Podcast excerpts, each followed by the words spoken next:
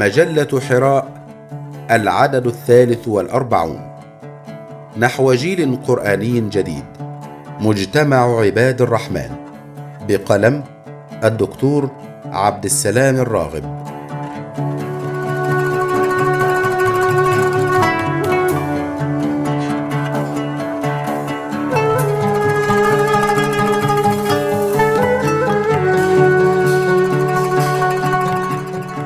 إن الخاصية الأساسية لمجتمع عباد الرحمن أنه مجتمع رباني بمعنى أنه يستمد مقومات وجوده وخصائصه من العقيدة الإسلامية وثوابت الشريعة وأن البشر فيه يتلقون هذه العقيدة وهذه الشريعة تلقيا كما في الكتاب والسنة وينحصر عملهم في هذا التلقي والنمو في هذه الحدود.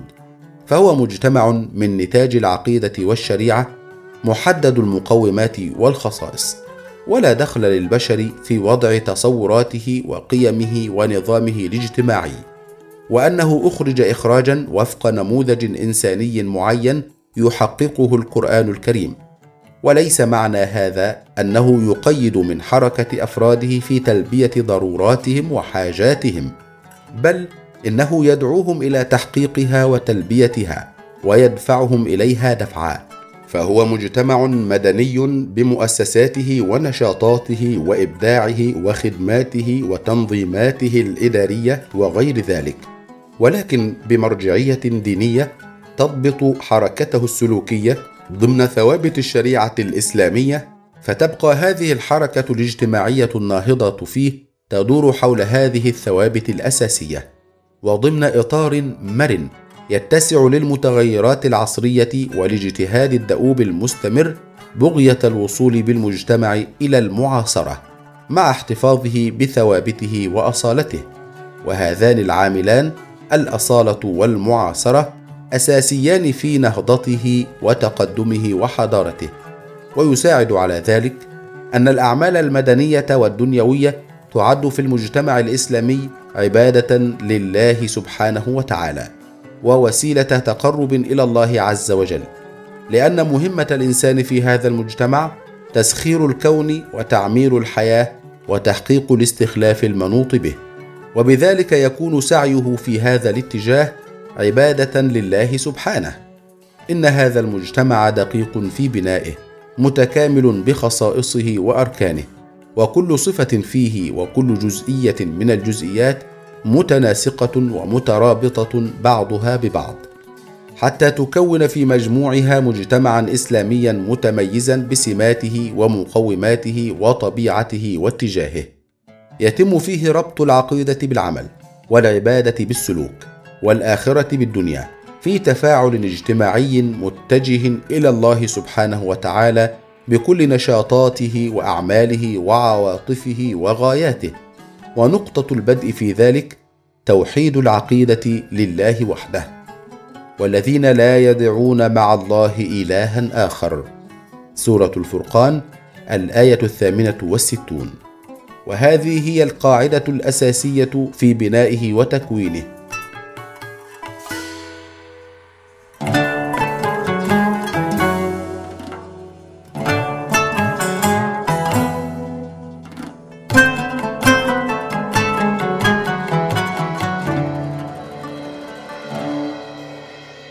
نلمس آثارها في بقية المكونات له وفي نظامه الاجتماعي والاقتصادي والسياسي والثقافي. إنه مجتمع متكامل لا تفصل فيه العقيدة والعبادة عن السلوك الاجتماعي كما لا يمكن فيه فصل الدين عن أنشطة الحياة المختلفة. وقد تبين ذلك فيما تقدم في وصف أفراده وتحديد مقوماته ومعالمه. فالتوجه في المجتمع الإسلامي إلى الله وحده لا إلى الأرباب والأوثان بمختلف ألوانها وأشكالها وصورها. والذين لا يدعون مع الله الها آخر. فهذه العقيدة النقية الخالية من شوائب الوثنية والشرك والمتجهة إلى إله واحد لا شريك له. له الحكم وله الأمر من قبل ومن بعد يتساوى فيها البشر في التوجه والاتجاه. في توجه القلوب والمشاعر والعواطف لله وحده وفي اتجاه الإنتاج والأعمال إليه أيضا. وبذلك يتحرر الإنسان من العبودية لغير الله. فلا يحس بمشاعر الذل والمهانة أمام الآخرين بل يشعر بإنسانيته ومساواته وحريته وكرامته. فلا يساوم على حريته ولا يتخلى عن كرامته. مهما اشتدت عليه وطأة الظروف والأوضاع. إن أثر توحيد العقيدة لله نراه في توحيد الاتجاه أيضا في المجتمع الإسلامي فالكل فيه عباد لله يخضعون له وينقادون ويتجهون إليه ويستمدون منه منهج حياتهم. وحين يكونون كذلك يستحقون رحمته ورأفته وإضافتهم إلى رحمته وعباد الرحمن. وهذا مفرق الطريق بين المجتمع الإسلامي والمجتمعات الأخرى. ففي المجتمع الإسلامي المنهج إلهي وفي المجتمعات الأخرى المنهج وضعي من صنع البشر ومن اختراع البشر وفق الأهواء والأمزجة والمحاباة للذين يضعونه لتحقيق مصالحهم أو مآرب من يلوذون بهم أو يتقربون إليهم. فيشقى الناس من هذه الأهواء المتقلبة في المنهج الوضعي المتغير باستمرار لكثرة المنافسة والصراع على تبديلها وتغييرها لتحقيق مصالح وأطماع جديدة لمخترعيها والذين يستفيدون من هذا التبديل والتغيير.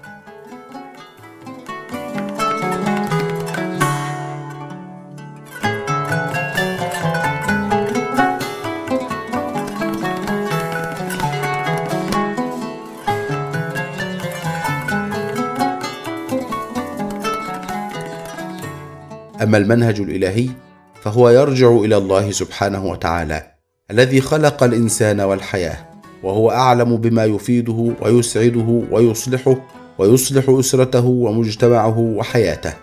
وقد تثار شبهة في الذهن بأن المنهج الإلهي ثابت والحياة متغيرة متجددة ولا يمكن لهذا المنهج الثابت أن يتحكم بأوضاع الناس المتغيرة وحاجاتهم المتجددة.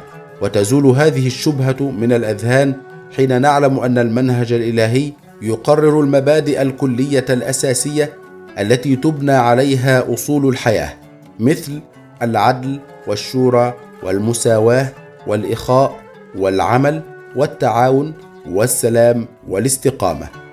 وترك لنا حرية اختيار الوسائل والأدوات لتحقيق هذه المبادئ الكلية وفق نمو المجتمع وتطور وسائله وأدواته في تأمين ضروراته وحاجاته وكمالياته.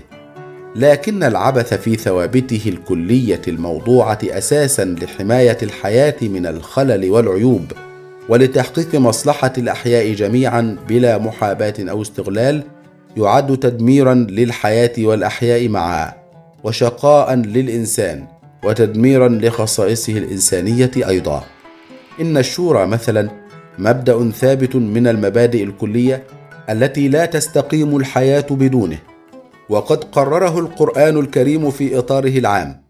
أما وسائل تطبيقاته وأدواته الضرورية لتحقيقه فقد تركت لنمو المجتمع ونضجه وتطور وسائله في تحقيق مبادئه الكلية الثابتة. من هنا نلاحظ هذا الوصف العام لعباد الرحمن.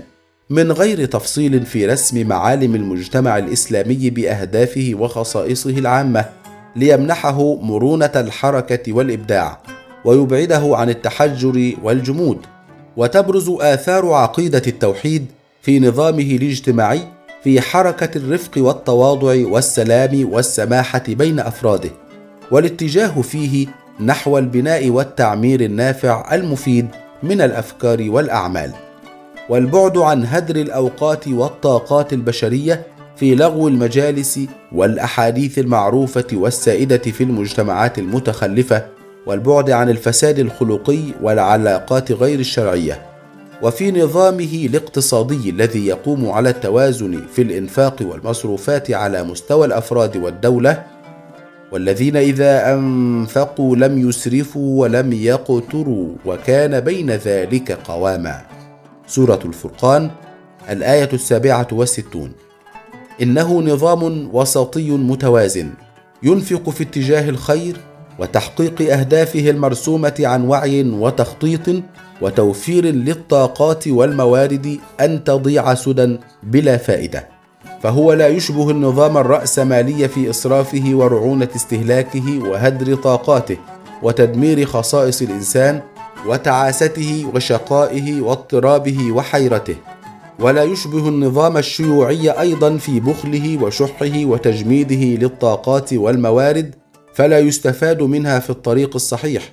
وهذا ما عجل في سقوطه وانهياره كما سيعجل في سقوط النظام المسرف ولو بعد حين. وفي نظامه العلمي والثقافي في إطلاق طاقات العقل ليعمل ويبدع. ومحاربة الانغلاق الذهني والاستنساخ الثقافي من غير وعي وتمييز وتقويم.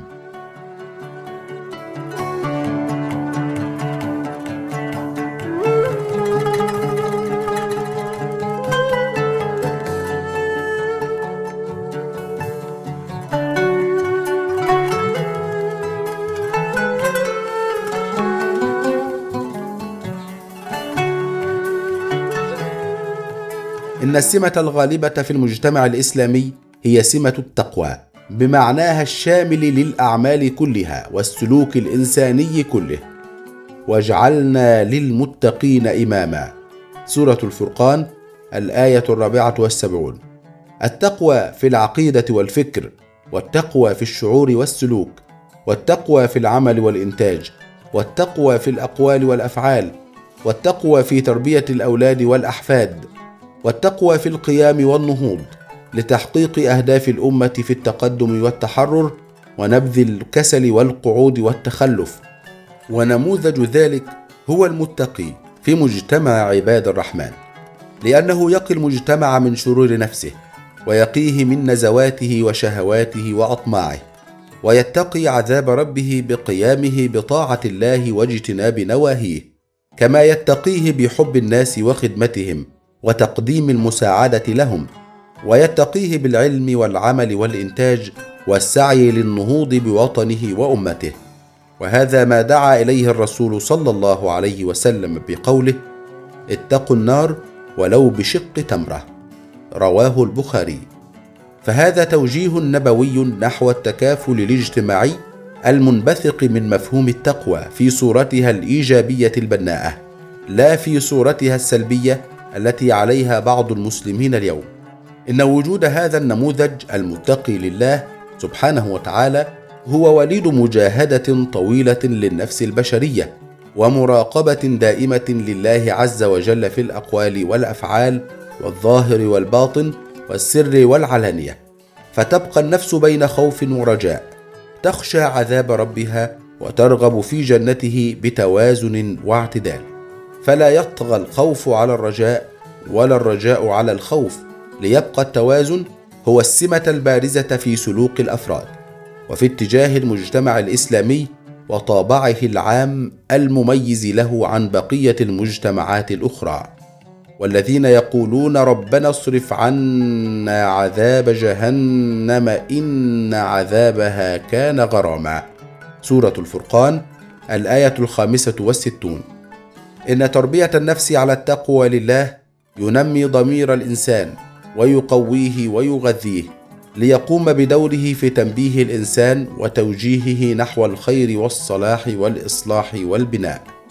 وهذا ما جعل الفتاة المسلمة في عهد عمر بن الخطاب رضي الله عنه ترفض أن تغش الحليب بالماء في بيتها وفي جنح الظلام الساتر خوفا من الله وليس خوفا من رقابة عمر وعقوبته. وهذا ما دفع أيضا خليفة المسلمين عمر بن الخطاب رضي الله عنه أن يقول لو أن شاة بأرض العراق عثرت لخشيت أن يحاسبني الله عليها لم لم أمهد لها الطريق. فالتقوى أيقظت حس عمر رضي الله عنه وشعوره وضميره فجعلته يشعر بمسؤوليته تجاه الإنسان والحيوان والبيئة في مشروع نهضوي كرس حياته من أجله. أساسه العدل وتقديم الخدمات للناس وتوفير البنى التحتية للدولة. مثل تمهيد الطرقات وتعبيدها إنشاء الدواوين وبناء بقية مؤسسات المجتمع المدني لتقوم بدورها الفعال في نهضة الأمة وتقدمها. إنه نموذج المتقي في المجتمع الإسلامي الذي يقوم على فكرة التوازن بين أشواق الروح وحاجات الحياة وضروراتها أي التوازن بين الدين والدنيا فلا تميل كفة على حساب الكفة الأخرى. وهذا التوازن هو غاية استخلاف الإنسان في الأرض من قبل الله لتعميرها واستخراج كنوزها وخيراتها واعتبار سعيه فيها عبادة لله وقربة منه سبحانه. فلا فصل في حس المسلم وشعوره بين الدين والدنيا. أو عمل دنيوي وعمل أخروي لأن الدنيا هي مادة العبادة ولولاها ما كانت الآخرة والجزاء والمثوبة.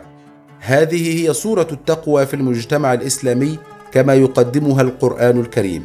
إيمان وعمل وخوف ورجاء وعقيدة وسلوك ودين ودنيا بتوازن واعتدال. كما نصت الآية الكريمة على ذلك. ربنا آتنا في الدنيا حسنة وفي الآخرة حسنة وقنا عذاب النار.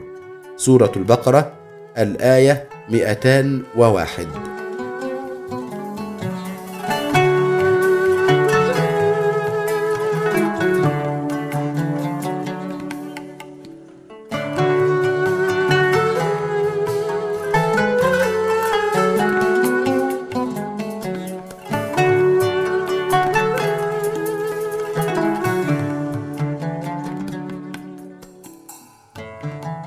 طريق الخلاص. عندما نتحدث عن مجتمع عباد الرحمن فنحن لا نتحدث عن مجتمع قديم بائد ظهر في حقبة تاريخية وأدى دوره التاريخي والحضاري كأي مجتمع تاريخي ثم ولى وزال من الوجود. وإنما نتحدث عن مبادئه الإنسانية الحية ونظامه الواقعي المتوازن الذي نحس اليوم بحاجتنا إليه لحل مشكلاتنا المستعصية وتوحيد صفوفنا في ظله من جديد بعد عصور الضياع والشتات.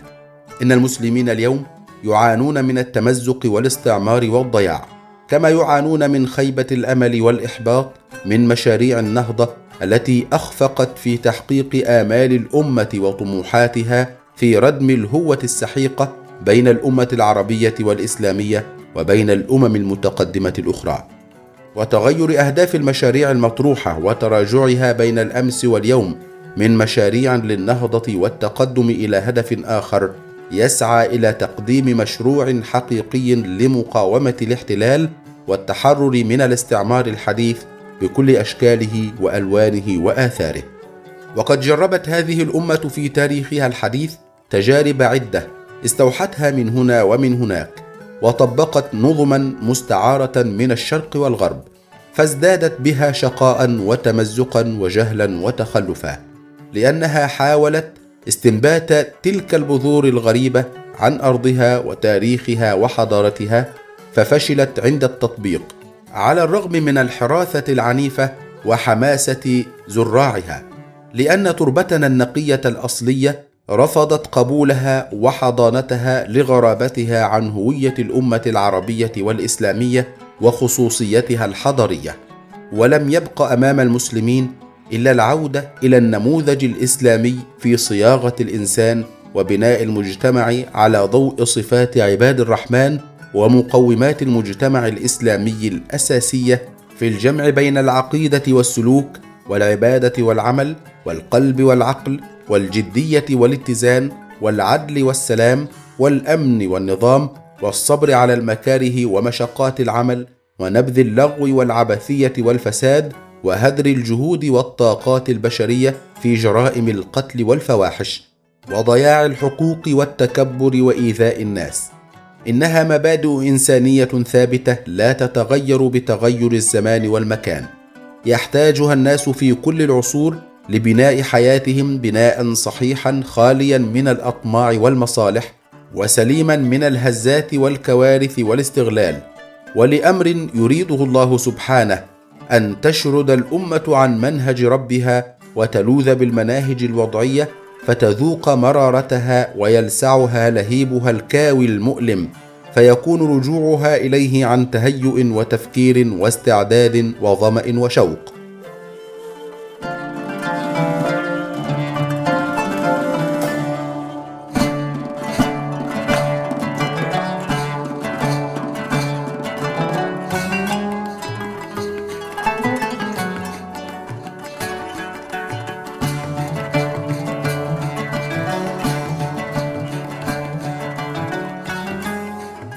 ولا شك ابدا أن الأمة الإسلامية صائرة إلى الإسلام وعائدة إليه بعد أن أوصدت اليوم في وجهها الأبواب وازدادت الضربات الاستعمارية عليها فلم يبق لها إلا الإسلام تحتمي بحماه وتلوذ به لتستعيد حريتها وكرامتها واستقلالها ودورها الحضاري التاريخي.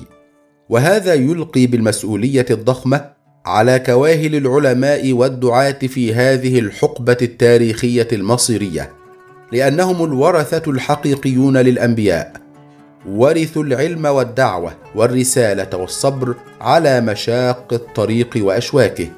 فهم يحملون لهذه الأمة العطش المتعبة الزاد بيد والعلاج باليد الأخرى. إنها مسؤولية ضخمة ملقاة عليهم تقتضي أن يكونوا هم اولا نماذج حية لعباد الرحمن الذين يمشون على الأرض هونا وإذا خاطبهم الجاهلون قالوا سلاما. سورة الفرقان الآية الثالثة والستون. وأن يتمثلوا صفاتهم التي تقدم ذكرها واقعا لا خيالا. فالناس بفطرتهم السليمة يتأثرون بالواقع الحي أكثر من تأثرهم بالنظريات المثالية المجردة. وأن تكون حياتهم تاويلا عمليا لما يدعون إليه في صفاء عقيدتهم ونقائها واستقامة سلوكهم وطهارته وفي خوفهم وخشيتهم من الله وفي غايتهم الفوز بالجنة والنجاة من النار وفي جمعهم بين العقيدة والسلوك وفي التوازن بين الدين والدنيا في خطابهم واعتمادهم العقلانية في خطاب الناس والبعد عن الخرافات والحكايات المضرة بالعقول والعلاقات الإنسانية والحرص على النهوض بالوطن والأمة وبث روح ثقافة المقاومة للاحتلال والحض على العمل وبعث الأمل فيها ومحاربة الجهل وتيارات الخيانة والإرجاف والإحباط والتيئيس فيها وغير ذلك. وتعظم مشكلتنا وتتفاقم حين يغيب هذا النموذج المطلوب والمثال والقدوة عن حياتنا الإسلامية إلا نادرا. فلا نرى إلا صورا مشوهة عن الإسلام استمدت ثقافتها وعلمها ونمط حياتها من عصور الضعف والتخلف. فلم تعد إلى النبع الصافي الخالد القرآن الكريم الذي يهدي للتي هي أقوم. تستمد منه عقيدتها وفكرها وسلوكها وأنماط حياتها ونماذج قدوتها. فعاشت في حيرة واضطراب وتشويه وتناقض. ووقعت الطامة الكبرى حين اعتمدت في خطابها للناس على هذه الثقافة الهشة المبنية على الاستنساخ من غير وعي وتصويب واختيار للمناسب والملائم. وأغلب المدارس والجامعات الإسلامية تقدم الإسلام لا بروحه الإيجابية الحضارية وإنما بروح سلبية وأدوات معرفية متخلفة. لذلك غابت الصورة الحقيقية للمجتمع الإسلامي بمقوماته الأصلية وأهدافه السامية النبيلة. فلم نعد نجني منه الثمار اليانعة الجديدة كتلك التي أينعت في دمشق وبغداد والقاهرة والأندلس والتي قطفنا منها علما وحضارة وعزا ومكانة وسيادة في تلك الأيام الماضية. نحن بحاجة اليوم إلى تقويم حياتنا الإسلامية بغية التصويب والتسديد للوصول إلى الصواب في مسار الأفراد وفي اتجاه المجتمع والأمة. والخطوة التي علينا أن نبتدئ منها هي العودة إلى النبع الصافي والنور الفياض وأعني بهما الكتاب والسنة. فهما الملاذ والأمان وحبل النجاة من الآراء الدخيلة. والأهواء الممزقة للصف المرصوص والخرافات المذلة للعقول والنفوس. إن طريق الخلاص من هذا التيه وسنوات الضياع والتشتت لا يكون إلا بإحياء نموذج عباد الرحمن والتحلي بصفاته السامية الحضاريه على كافة أصعدة الحياة حتى تصحو الأمة من غفوتها التي طالت كثيرا وتنهض من كبوتها لتستأنف مسيرتها الحضاريه وتجربتها الإنسانية الرائدة.